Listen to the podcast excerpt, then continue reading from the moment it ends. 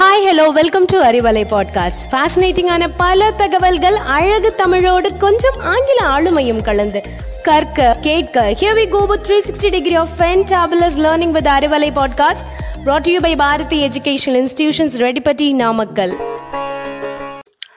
அனைவருக்கும் அன்பான வணக்கம். இன்னைக்கு நம்ம எதை பத்தி பார்க்க போறோம்னா நவராத்திரி கொழுபொம்மை முப்பெரும் தேவியர்களான மலைமகள் அலைமகள் கலைமகள் ஒரு ரூபமாக இணைந்து மக்களுக்கு துன்பத்தை கொடுத்து வந்த மகிஷாசுரனை வைத்தது தான் நவராத்திரிகளாக கொண்டாடுகிறோம்.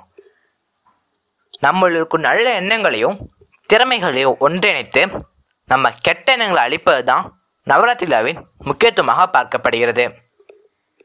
இந்த நவராத்திரி விழாவில் முக்கிய நிகழ்வா கொழு வைப்பது வழக்கம். கொழு ஏன் வைக்க வேண்டும்?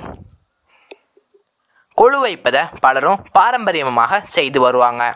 அவங்களுக்கு கொழு எப்படி வைக்க வேண்டும்? எந்த வரிசையில் கொழுவுமைகளை முறையாக வைக்கணும் என்பதை தெரிந்து அதன்படி வைப்பது அவசியம்.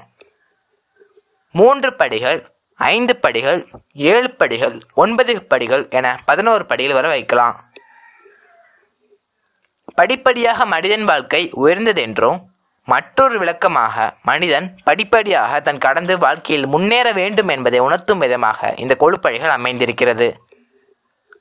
கொழு பொம்மையை வரிசையில் அடுக்குவது எப்படி? தமிழின் மூத்த இலக்கண நூலான தொல்காப்பியத்தில் கூட கொழு குறித்து மிக தெளிவான விளக்கம் கொடுக்கப்பட்டுள்ளது. நமக்கு புரியும்படி இங்கு கொழு பொம்மைகளை வைப்பது என்பது குறித்து பார்ப்போம். கொழுப்படிகள் ஒவ்வொன்றிலும் ஓரறிவு ஈரறிவு மூவறிவு உயிரினங்கள் என வரிசையாக அடுக்குவது அவசியம்.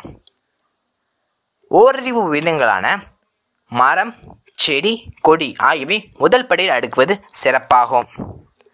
ஈரறிவு உயிரினங்களான நத்தை சங்கு இவையெல்லாம் இரண்டாம் படியில் வைக்கலாம். மூவறிவு உயிரினங்களான கரையான் எறும்பு இவையெல்லாம் மூன்றாம் படியில் அடுக்குவது சிறப்பு.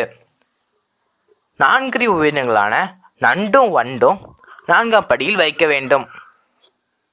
ஐந்தறிவு உயிரினங்களான பறவைகள் விலங்கினங்கள் இவையெல்லாம் ஐந்தாம் படியில் வைப்பது சிறப்பு. ஆறறிவு இனங்கள். அதாவது மனிதன் மனிதர்கள் கடைபிடிக்கும் பழக்கமான திருமணம் கடை வியாபாரம் செய்வது போல நடனம் ஆடுவது போல உள்ள பொம்மைகளை ஆறாம் படியில் வைப்பது வழக்கம். மனிதர்களிலிருந்து உயர்ந்த மகான்கள் அதாவது விவேகானந்தர் வள்ளலார் காஞ்சி மகா பெரியவர் போன்ற மனிதர்களின் பொம்மைகளை ஏழாம் படியில் வைப்பது சிறப்பாகும்.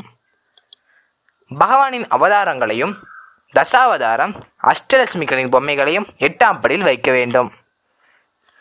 முப்பெரும் தேவியர்களான பார்வதி சரஸ்வதி லட்சுமி தேவி ஆகியோரின் பொம்மைகளும் பூரண கலச கும்பத்தையும் ஒன்பதாம் படியில் வைக்கலாம். இதோடு நம் பிள்ளையார் பொம்மையும் வைக்க வேண்டும். இப்படி வரிசைப்படி ஒவ்வொரு நிலையாக பொம்மைகளை அடுக்கி வைப்பதற்கு கொழு என கூறப்படுகிறது. இவ்விழாவை தமிழக மக்கள் சிறப்பாக வருடந்தோறும் சரஸ்வதி பூஜை ஆயுத பூஜையின் போது பா கொண்டாடி வருகிறாங்க. இதுவரை நம்ம கொழுபொம்மையை பற்றி பார்த்தோம்.